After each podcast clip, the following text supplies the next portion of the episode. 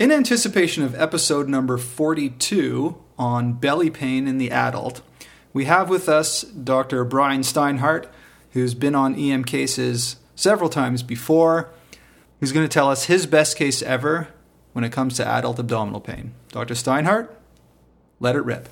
Thanks, Anton. So I'm going to take a speaker's prerogative and in the next five minutes tell you five of my best cases that I guess are titled Thinking Outside the Box.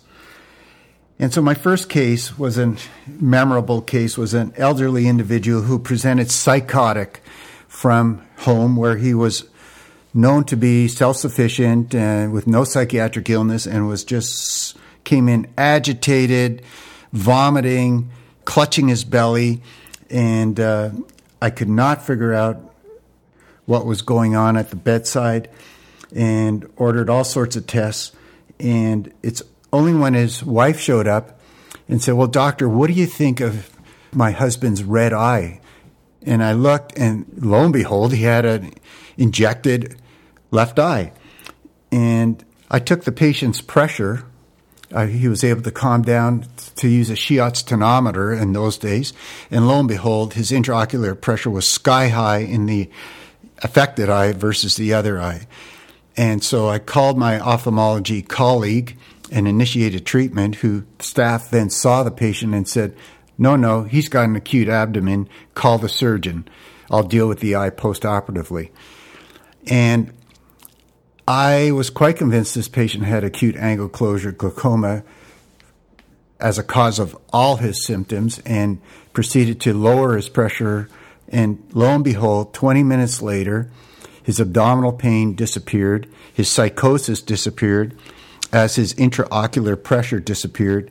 I called back the ophthalmologist who then conceded that, yes, okay, he has acute angle closure glaucoma, but still required general surgery to clear his, his benign abdomen before he accepted him onto his ward. So there's one example of an acute abdomen where all the CT, MR, ultrasound, lab test imaging in the world is not going to help you. Oh, that's way outside the box. Second case is um, an HIV patient that I took over on handover who presented with belly pain and, and more left flank pain and had a workup, urinalysis, and was awaiting a CT result.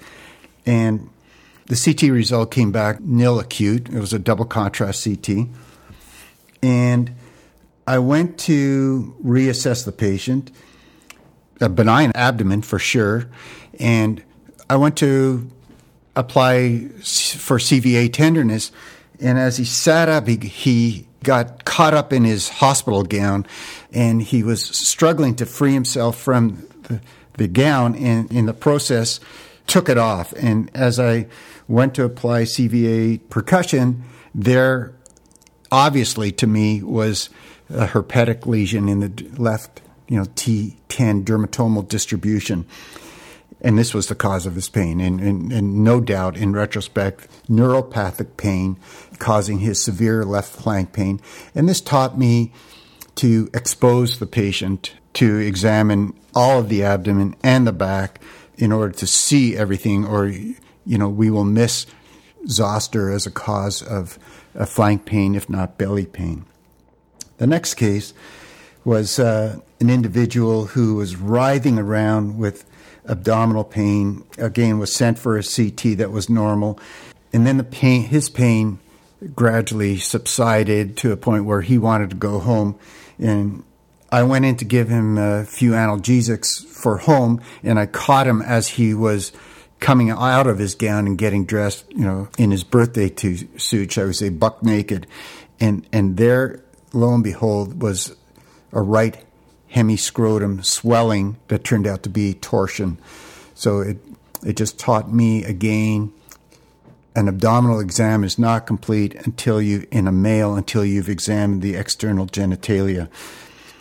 The fourth and second to last case is uh, vivid in my memory coming on shift a little early and a lot of commotion going on around a bedside where an um, individual, individual middle aged was uh, getting central lines put in and intubation getting ready. A shocky individual who had presented with epigastric pain, and they were struggling to get his pressure up.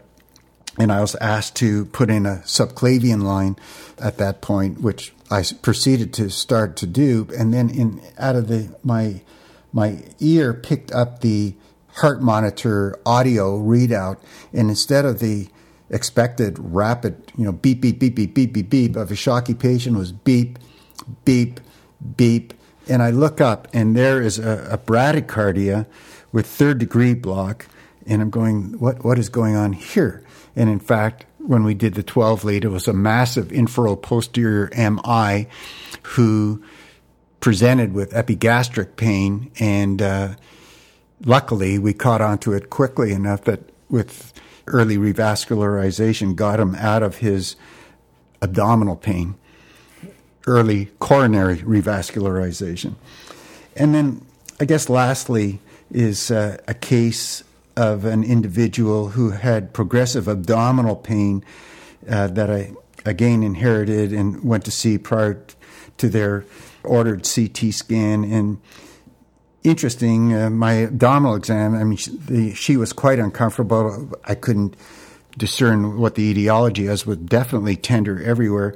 And she gave the history of having suffered temporal arteritis and been on large doses of prednisone and had just come off, finally off them about a week before. And I said, okay, that's interesting. And, you know, temporal arteritis is an interesting process.